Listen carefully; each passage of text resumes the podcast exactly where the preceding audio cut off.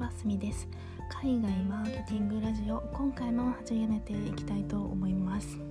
このラジオは制作あ広告制作会社でプロデューサー兼マーケターとして働く私すみが本業のマーケターにも副業のマーケターにも役立つ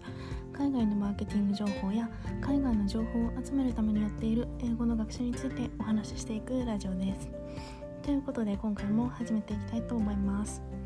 今まではずっとちょっとマーケットマーケティング寄りのお話が多かったと思うんですけれども今回は、えーと、英語の勉強についていよいよお話ししていこうかなっていうふうに思います。まあ、冒頭とか、まあ、これまでのラジオとかでも話してきた海外の情報を集めるために私は英語の勉強もしています。まあ、Google 翻訳とかもある時代になぜっていう風に感じる人もいるかとは思うんですけれども、まあ、理由はいくつかあって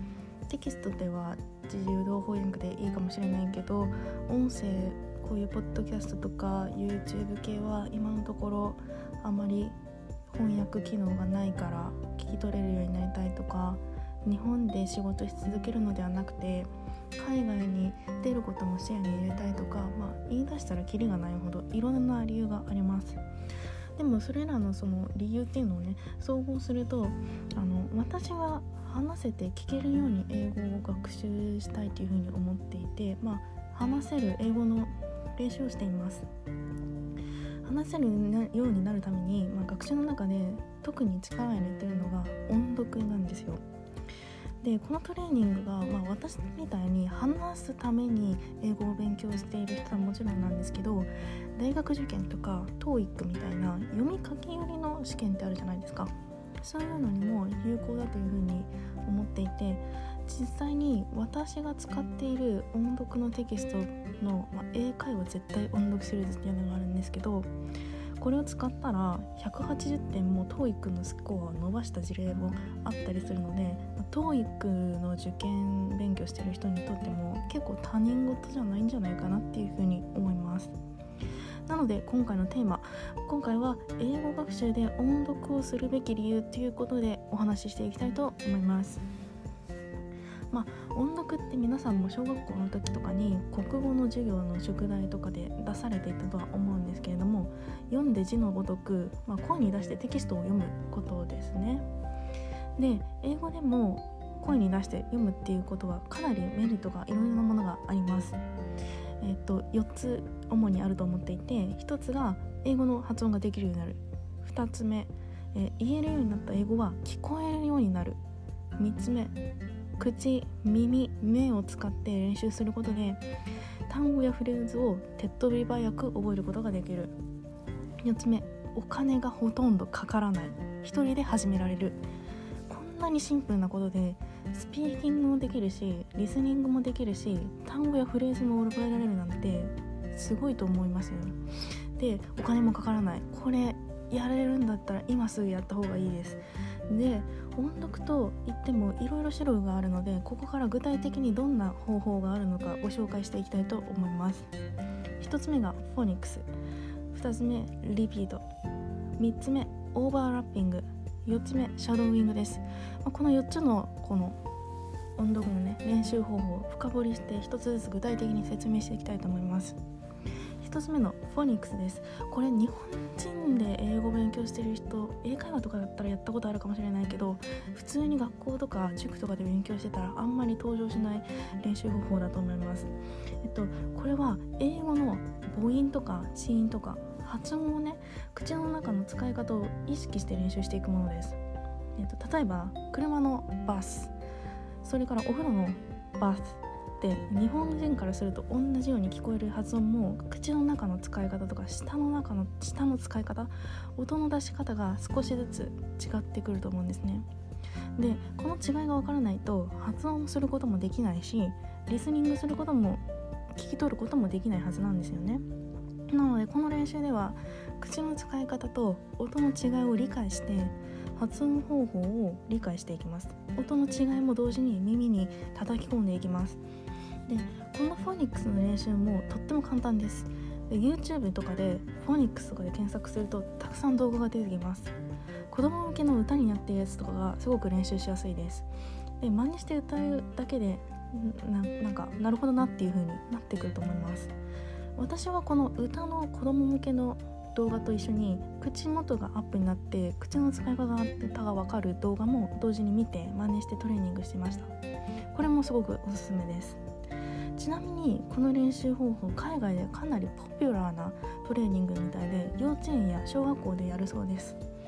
ネイティブ講師とかで日本の英語の教育でフォニックスやってないってことに驚く人もいるみたいなのでかなり重要なトレーニングかなっていうふうに思います。続いてここから先は皆さんおなじみの練習かなっていうふうに思います。2つ目はリピートです。えーと、テキストを見た状態で CD の音を聞いて聞いた音を真似して発音します。聞く一時停止して自分で話すっていう流れですね。ポイントは音の抑揚スピード感なんなら音程までを真似していくことです。なんかちょっと歌うようなイメージですね。それでやってみてください。3つ目はオーバーラッピングです。えー、テキストを見ながら CD と一緒に読んでいきます。CD の発音ってネイティブが喋ってるので中学レベルの超簡単な文章すらもう結構最初はかなり爆速に聞こえてくるんですけど最初は追いつかなくって口がつりそうになったりします。でもだんだん慣れて合わせられるようになってくるのでそこまでちょっと頑張ってみてください。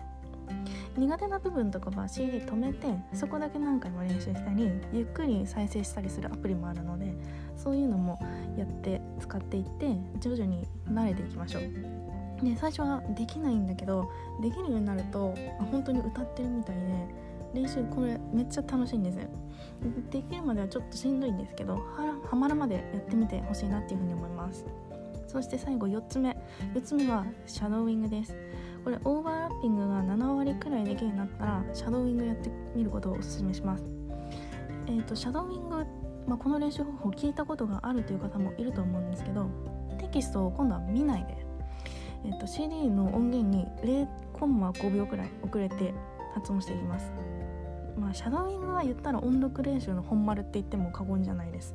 これができるとマジで英語のスピーキングとかリスニング能力が上がるのを私自身も感じられましたしめっちゃいろんな人もこれやると全然違うっていう風に言ってるのでマジでここまで頑張ってみたら上がっていくんじゃないかなっていう風に思います。はいというわけでここまで音楽の具体的な方法について紹介してきました。じゃあいざやってみようかなっていう風になった時にポイントなのは中学の英語の超簡単なやつから始めてみてください。文章読んだらめっちゃ簡単からだからなんかえって思うかもしれないんですけど初めてだとさっきも言ったんですけどびっくりするくらい本当に話せないのでこのレベルでいいかなっていうふうに思います。で私もいろんな音読テキストってあると思うんですけど私がめっちゃおすすめしてるテキストがさっき頭でも話した英会話絶対音読シリーズっていうのがあるのでそちらもぜひ使ってみていただけたらなっていうふうに思います。概要欄に URL は貼っておくのでぜひ見てみてください。でこのテキストの何がいいかっていうと、まあ、中学レベルだしさっき紹介したオーバーラッピングとかがあとシャドウイングとかが CD に合わせてやるタイプの音読練習っていうのがめちゃくちゃやりやすかったんですよ。結構私の中でなんか CD の良し悪しって結構重要で CD がボツであダメでボツになった教材っていくつかあるんですけど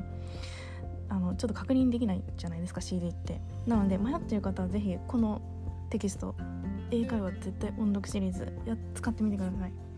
というわけで今回は英語学習で音読をするべき理由についてお話ししてきました。いかがだったでしょうか？今回もここまで聞いていただいてありがとうございました。えー、このラジオを気に入ってくれた方はぜひフォローといいねお願いいたします。そして私スミは Twitter やブログで毎日最新のマーケティング情報や私の英語学習について発信しています。ぜひこちらもフォローお願いします。ということでまた次回お会いしましょう。以上スミでした。ではまた。